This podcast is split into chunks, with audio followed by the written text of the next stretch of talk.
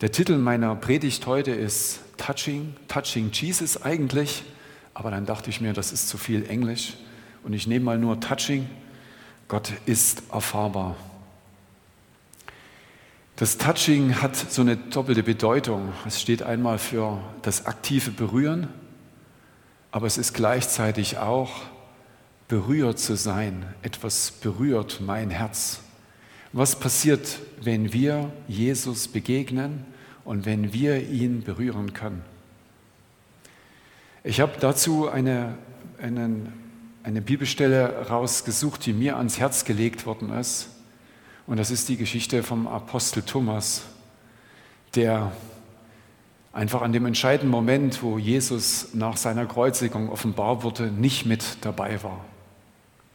Und bevor ich da einsteige, möchte ich einfach die entsprechende Stelle lesen und äh, euch bitten, einfach, wer eine Bibel hat, Johannes äh, 20 aufzuschlagen und, äh, und dann äh, schauen wir mal rein. Jetzt muss ich mal schauen.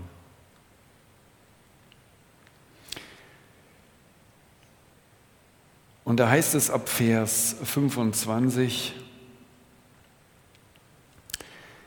die Jünger machten sich zu Thomas auf und da heißt es, da sagten die anderen Jünger zu ihm, also zu Thomas, wir haben den Herrn gesehen.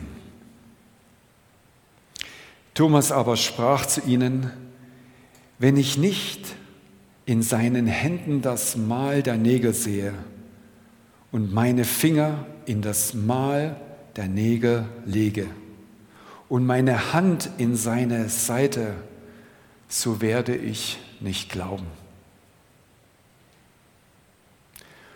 Und nach acht Tagen waren seine Jünger wieder drinnen und Thomas bei ihnen.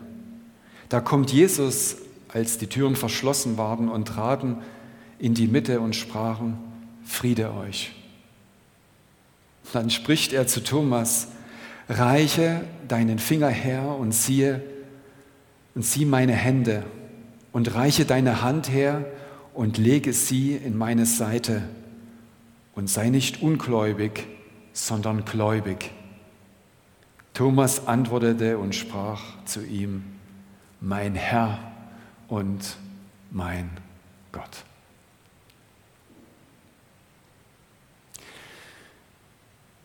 Für mich ist Weihnachten in diesem Jahr etwas Besonderes, vielleicht auch ähnlich wie es Thomas gegangen ist in dieser Zeit, dass wir Schritt für Schritt Jesus mehr verstehen, als dass wir gerade noch verstanden haben.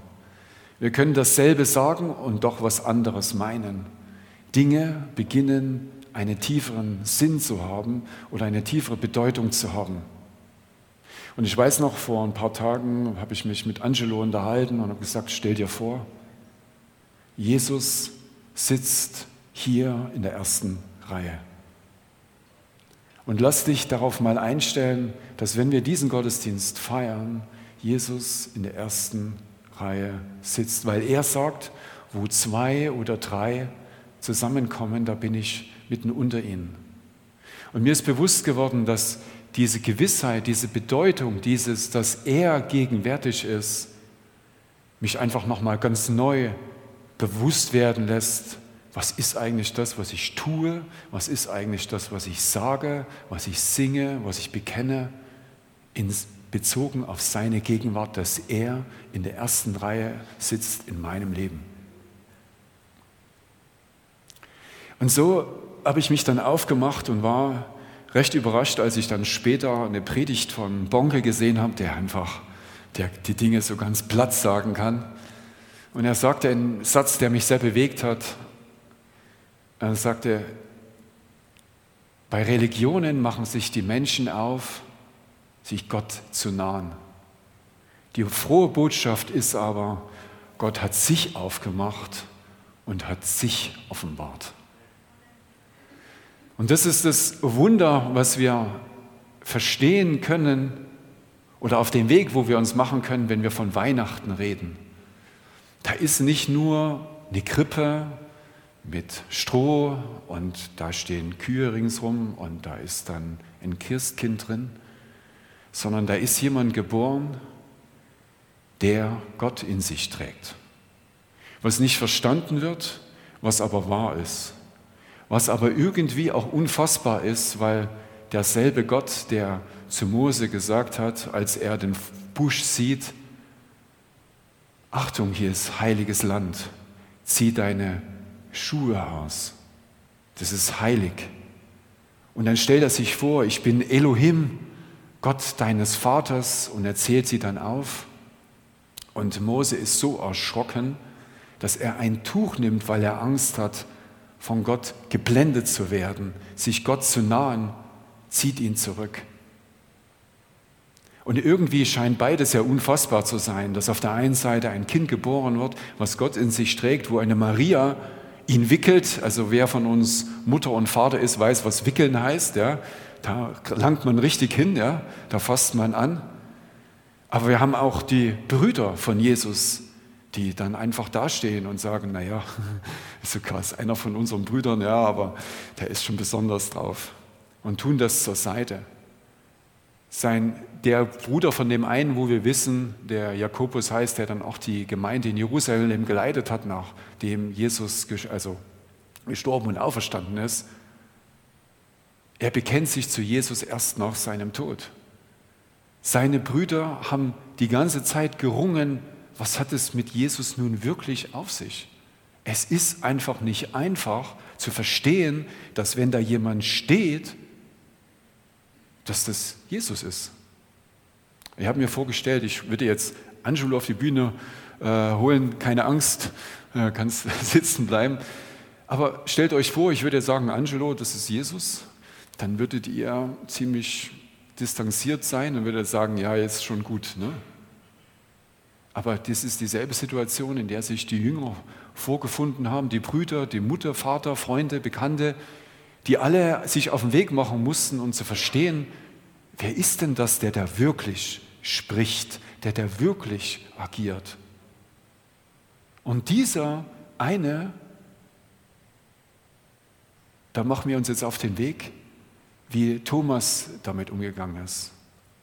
Wir alle wissen, dass die Jünger bis sogar bis seine Auferstehung an ihm gezweifelt haben. Nicht alle, das im ganz unterschiedlichen Maße, aber offensichtlich hatten wie viele Jünger einfach ein großes Problem, als Jesus ans Kreuz gegangen ist und offensichtlich gestorben ist.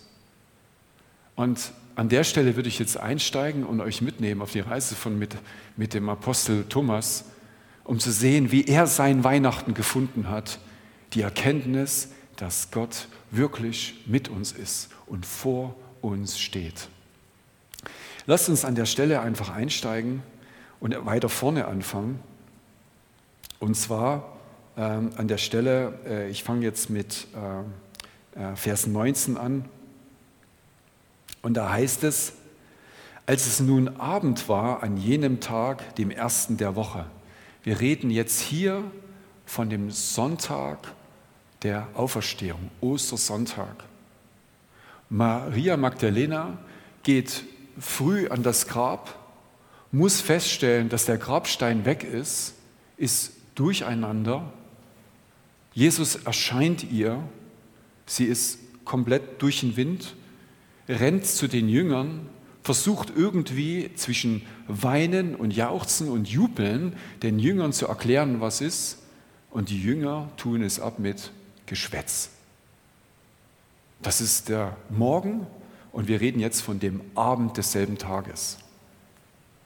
Als es nun aber Abend war an jenem Tag, dem ersten der Woche, und die Türen, wo die Jüngern waren, aus Furcht vor den Juden verschlossen waren, wir müssen uns vorstellen, dass die Juden alles wollten, aber eins nicht, dass Jesus verschwindet. Die hatten ein, die wollten Jesus zur Seite bringen, damit er aus dem Blickfeld der Geschichte verschwindet und wieder Ruhe einkehrt. Das Schlimmste, was passieren konnte aus jüdischer Sicht, dass er als Märtyrer dann auch noch verschwindet. Die Jünger hatten extreme Angst, dass sie verfolgt werden, genauso wie Petrus Angst hatte als er erkannt worden, bist du nicht auch einer von denen? Die Jünger waren alle in Angst und Schrecken und die haben sich zurückgezogen an einen Ort, der entweder nicht bekannt war, zumindest so, dass er unzugänglich war. Es war wirklich Angst unter denen, die da waren und, wir kommen an einer anderen Stelle noch dazu, sie waren auch verzweifelt. Aber da komme ich später dazu. Jedenfalls war die Tür verschlossen und dann heißt es, und dann kam Jesus und trat in die Mitte und spricht zu ihnen, Friede euch. Es geschieht dasselbe, was Maria Magdalena geschehen ist. Die Jünger haben, erleben etwas, was sie vorher überhaupt noch nicht erlebt haben. Jesus in seiner nicht Natürlichkeit, sondern in seiner Übernatürlichkeit zu erleben.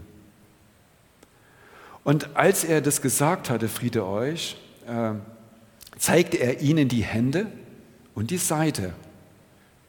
Da freuten sich die Jünger, als sie den Herrn sahen. Wir können uns vorstellen, wenn wir uns in die Situation versetzen, dass die Jünger anfangen, irgendwie warm zu werden mit der Situation und irgendwie das Unfassbare anfangen, irgendwie zu verstehen. Und dann kommt äh, eine Stelle, ich springe jetzt leicht nach vorne, im Vers 24, Thomas aber, einer von den Zwölfen, genannt Zwilling, war nicht bei ihnen, als Jesus kam. Wir wissen nicht, warum Thomas nicht dabei war, aber wir können uns vorstellen, dass jeder von den Jüngern, und das sind nicht nur die Apostel, sondern das sind eine Vielzahl von Menschen, 120 und mehr, die im engeren Kreis waren, die einfach verzweifelt waren, die einfach suchten, was ist jetzt die Wahrheit. Wir können davon ausgehen, dass Thomas sich gefragt hat, was habe ich eigentlich die letzten drei Jahre getan? Die Jünger haben alles aufgegeben. Sie sind drei Jahre Jesus gefolgt. Das heißt, sie haben ihre Familie nicht versorgt. Sie haben Dinge nicht, also auch nicht nachhaltig irgendwas gemacht. Sie haben etwas vertraut und dann ist das, auf was sie am meisten vertraut haben, auf einmal nicht mehr da. Thomas, wir können davon ausgehen, war verzweifelt über sich selber. Er hatte Fragen, was Jesus betrifft, mit Sicherheit. Und wie ich schon gesagt habe, er war wie alle anderen Jünger Angst vor Verfolgung, dass er verfolgt wird. Ob eines dieser Aspekte dazu beigetragen hat, dass er nicht dabei war, das wissen wir nicht. Jedenfalls war er nicht dabei. Und dann stellt sich natürlich die Frage, wer ist eigentlich Thomas? Und es hilft, wenn wir weitergehen, Thomas näher zu verstehen, wenn wir verstehen, was wissen wir von Thomas. Es gibt nicht viel, was wir von Thomas wissen. Lediglich Johannes hat, hat was über Thomas gesagt. Und er bringt zwei bekannte Stellen zum einen. Das eine ist äh, die Stelle, wir kennen alle die Stelle, wo Jesus sagt, ich bin die Wahrheit, das Licht und das Leben. Äh, diese Stelle hat die Vorgeschichte, dass Jesus anfängt äh, zu erzählen, dass er zum Vater geht und im Himmel Wohnungen bereitet für die Jünger, für die Gläubigen. Und er sagt, ihr wisst ja, wo ich hingehe. Und Thomas sagte, woher soll ich wissen, äh, wo du hingehst genau, weil das kenne ich nicht, geschweige denn den Weg kennen.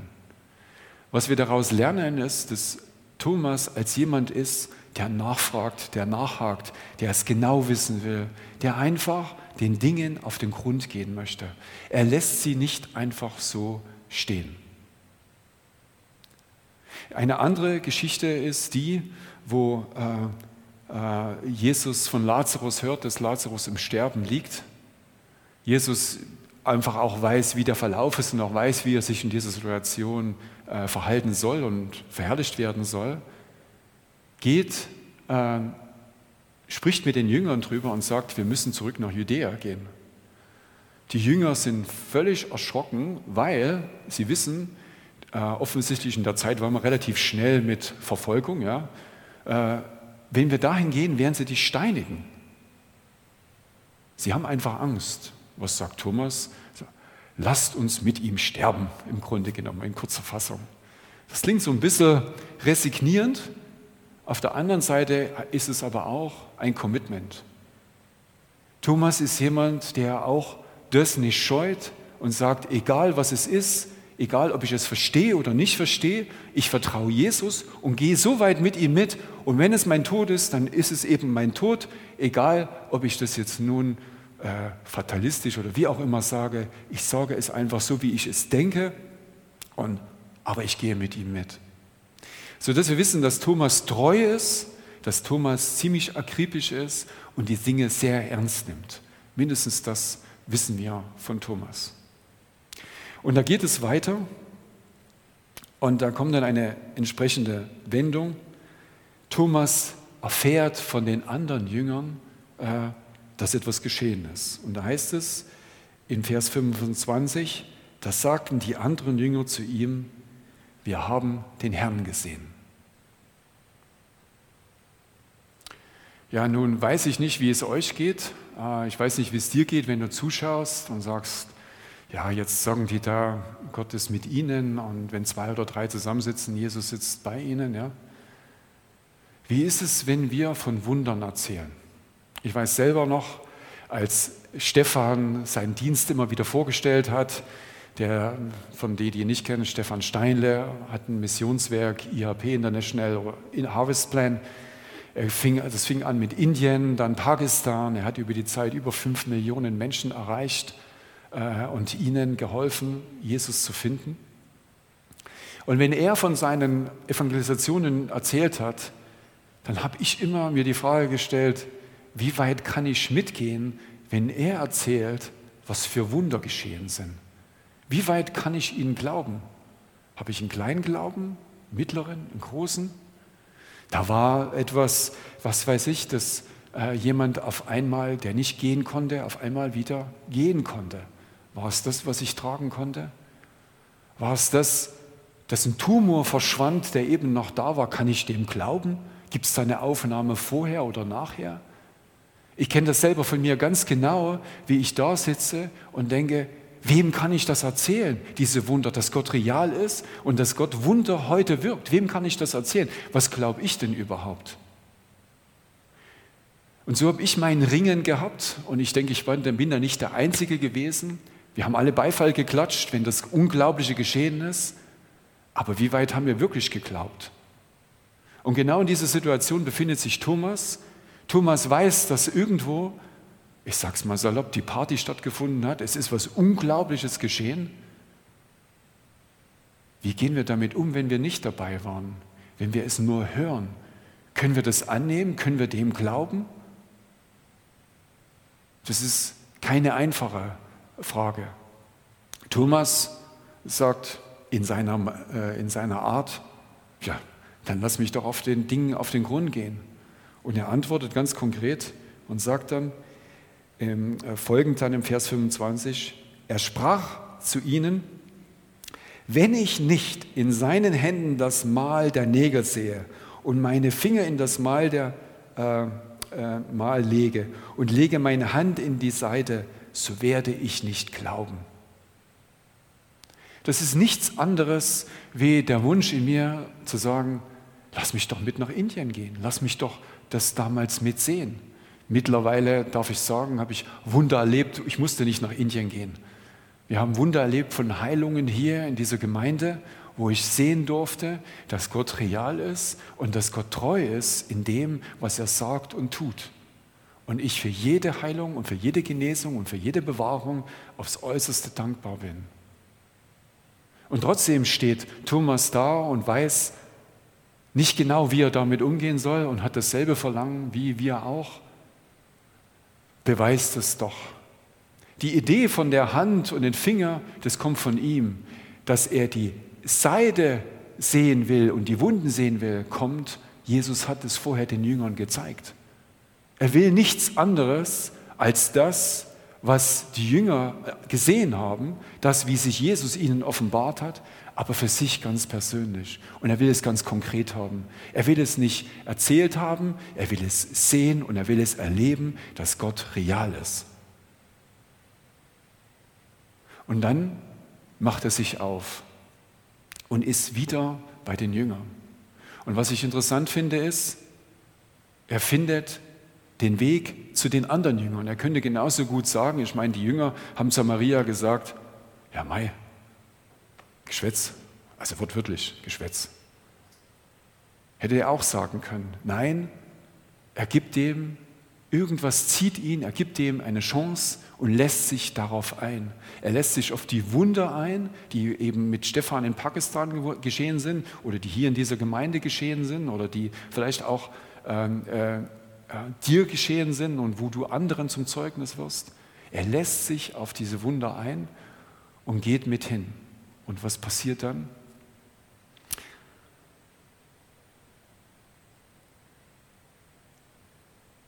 Und nach acht Tagen waren seine Jünger wieder drin und Thomas bei ihnen.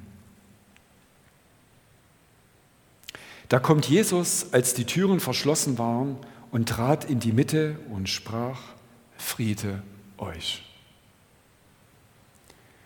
Das größte Wunder, was an der Stelle passiert ist, dass Thomas dieselbe Chance hat wie alle anderen auch, Jesus zu sehen.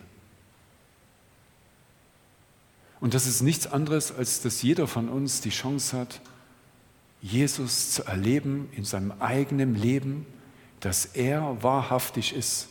Und das auch in dieser Zeit, wo wir hier eine Pandemie haben, dass er uns bewahrt und auch heilt, was auch immer nötig ist. Aber er ist bei uns und er steht uns bei.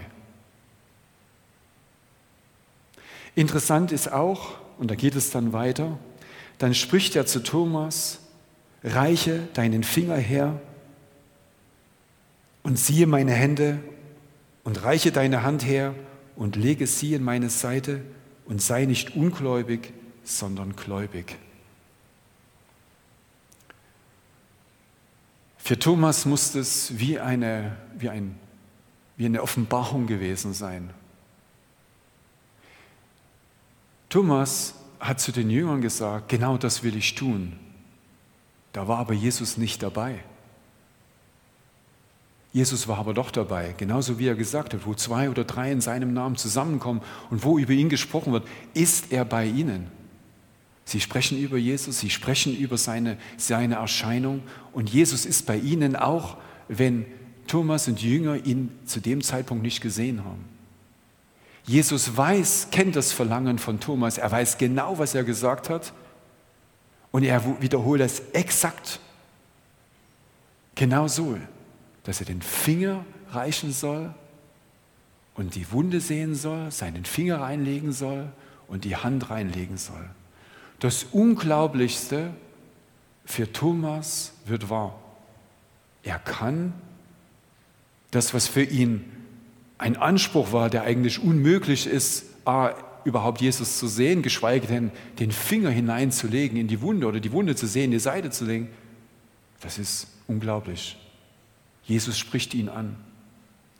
Was ich selber äh, als sehr bewegend finde, ich weiß nicht, wer sich schon mal mit dem, mit dem Hammer mal auf den Daumen gehauen hat. Hat das jemand schon mal gemacht? Also wenn man sich wehtut, so richtig wehtut, ja, und dann langt dort noch mal jemand hin, ja, das ist eine Nummer. Jetzt könnten wir natürlich sagen, ja, Jesus war eine Geisterscheinung und man hat es dann gesehen. Ja. Lukas streicht das weg in seinem Evangelium. Lukas sagt, dass Jesus ganz klar nicht nur gesagt hat, ich bin kein Geist, sondern ich bin aus Fleisch und Blut, weil nur durch Fleisch und Blut könnt ihr mich so sehen. Gib mir doch einen Fisch zu essen. Und sie geben ihm einen Fisch und er isst diesen Fisch. Jesus ist leibhaftig da und er trägt auch diesen Schmerz, um Thomas zu helfen, zu erkennen, dass er real ist. Wir lernen damit, dass Jesus nichts, aber auch gar nichts, weder bis zu seinem Tod noch sei nach seinem Tod an irgendetwas ermangelt, um uns nah zu sein. Er erträgt auch wieder Schmerz. Und ganz ehrlich, als ich diese Bibelstelle wieder und wieder und wieder gelesen habe, ist mir klar geworden, Jesus hat kein Problem, dass Thomas versucht zu verstehen, was überhaupt hier am Laufen ist. Im Gegenteil, er macht sich auf, Er erscheint und er begegnet ihm so, dass es für ihn möglich ist zu erfassen, was dort geschehen kann. Und der Höhepunkt ist, und da bin ich selber sehr bewegt, als Thomas dann da steht und Jesus steht da und sich die Frage stellt, soll ich jetzt wirklich meinen Finger dahinlegen? Soll ich wirklich meine Hand in diese Seite legen? Wir wissen nicht, ob er es getan hat. Aber eins wissen wir, was er gesagt hat. Und das ist der Höhepunkt des Bekenntnisses in allen Evangelien. Er sagt den bekannten Satz, mein Herr und mein Gott. Jetzt könnte man sagen, ja, das liest man öfters, das liest man leider überhaupt nicht öfters, sondern die Jünger sprechen vom Lehrer, sie sprechen vom Sohn Gottes, aber sie sprechen nicht wie Thomas, der etwas erkannt hat, was vorher in dieser Dimension noch niemand erkannt hat. Mein Herr und mein Gott ist eine, eine Referenz auf das hebräische Elohim und Jahwe. Jahwe ist der hebräische Name für Gott, der im Hebräischen als Adonai ausgesprochen wird, weil er nicht namentlich ausgesprochen wird, sondern nur umschrieben und das heißt Herr. Mein Herr, mein Jahwe und mein Elohim ist die Erkenntnis, dass in Jesus nicht nur der Sohn Gottes vor ihm steht, sondern dass Gott selbst vor ihm steht und sich ihm offenbart.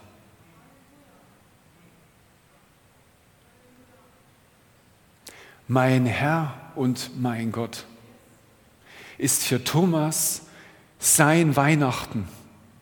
Er erkennt, dass nicht nur ein Mensch vor ihm steht, der Fähigkeiten hat, die keine anderen haben, sondern er erkennt, dass Gott mit ihm ist, dass Gott vor ihm steht und dass Gott alles tut, um ihm nahe zu sein. Das ist der Höhepunkt von dieser Geschichte. Und das ist für mich unfassbar. Und wenn du jetzt im im Livestream das hörst oder so wie ihr hier sitzt, das ist der eigentliche Punkt, um dem es um Weihnachten geht, dass wir erkennen, dass nicht ein Mensch geboren ist, der göttliche Fähigkeiten hat und der Sohn Gottes sich nennt, sondern dass sich Gott selbst offenbart hat. Ich habe ein Bild ähm, vor Augen, was, wenn wir durch die Welt gehen, wir sehen oft Gottes Güte wie ein Bild gezeichnet ja? Was wir aber oft nicht sehen, ist den Maler, der das Bild gezeichnet hat. Und dieser Fingerprint ist Gottes Fingerprint auf diesem Bild. Das ist der Punkt, den wir erreichen können, wie Thomas, dass wir Gott begegnen können mit unserem Finger. So nah. Er schreibt mit seinem Finger seine Geschichte in unserem Herzen und wir können es spüren und wir können mit ihm sein und wir können ihn erleben. Und das ist der eigentliche Punkt. Ich möchte die Geschichte aber an der Stelle nicht zu Ende werden lassen, sondern es gibt dann noch einen Nachsatz, auf den leider die ganze Geschichte reduziert wird. Und das ist eigentlich nur in, wie sagt mal, eine eine, eine frohe Botschaft. Und es heißt äh, im Nachgang, Jesus spricht zu ihm, weil du mich gesehen hast, hast du geglaubt. Wenn wir uns das Wort Glauben anschauen, dann können wir das von ganz unterschiedlichen Seiten lesen. Ich an dieser Stelle bevorzuge das Wort Vertrauen. Und wenn wir dann es von der Seite lesen, dann können wir einfach sagen, äh, weil du mich gesehen hast, hast du mir vertraut. Und wenn wir dann weiterlesen, glückselig sind, äh, äh, sind, die nicht gesehen und doch geglaubt haben, dann können wir auch lesen, glückselig sind die, die nicht sehen und doch vertrauen, dass Jesus mit uns ist. Glaube ist kein theologisches Konzept. Glaube ist eine innige Beziehung, wo wir unseren Finger auf seinen Finger legen können. Das ist die Beziehung, die Gott sucht mit uns und die wir erleben dürfen und haben können. Und das ist dieses Weihnachten, was täglich stattfinden kann. Gott ist mit uns. Und wir alle wissen, dass das keine einseitige äh, Beziehung ist. Jesus weiß, er sagt an einer anderen Stelle, ohne Zeichen und Wunder ist es unmöglich zu glauben. Er weiß, dass er sich offenbaren muss in deinem Leben und in meinem Leben. Das weiß er. Und das tut er. Mit Heilung, Versorgung und all dem, was es braucht, damit aus dir der Diamant wird, den er in dir sieht. Aber es gibt auch den anderen Teil. Beziehung geht auch in die andere Richtung. Und für mich ist der Weg des Glaubens, des Wachstums wie so ein TikTok. Ja, andere würden jetzt an was anderes denken, aber ich meine wirklich dieses Hin und Her und nicht diese App, wo man irgendwelche Videos teilt. Es ist immer, Glaube ist, Jesus geht auf einen Schritt zu und wir gehen auf ihn einen Schritt zu. Wir gehen einen Schritt zurück und Jesus lässt uns den Schritt zurückgehen. Wir müssen miteinander in diesen, man kann das sagen, Tanz kommen, in dieses Miteinander kommen, in diese Berührung reinkommen. Und es ist mir eine Freude, euch sagen zu können, dass man heute weiß, dass Thomas, der Apostel Thomas, sich wie Stephan aufgemacht hat nach Pakistan und nach Indien. Und er ist der erste große Apostel, der dort evangelisiert hat und Indien erreicht hat. Das belegen mehrere Überlieferungen und das lässt sich auch historisch nachweisen. Für Thomas war diese Berührung, dieses Weihnachten die Freisetzung für seinen Weg, hinauszugehen in die Welt und zu wissen, das war nicht einmalig, diese Berührung ist für immer.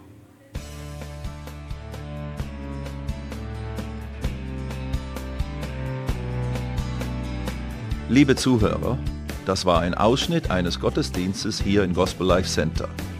Auf unserer Website www.gospellifecenter.de können Sie die Notizen für diese und andere Predigten nachlesen und sich über die Arbeit von Gospel Life Center informieren. Wir wünschen Ihnen Gottes Segen.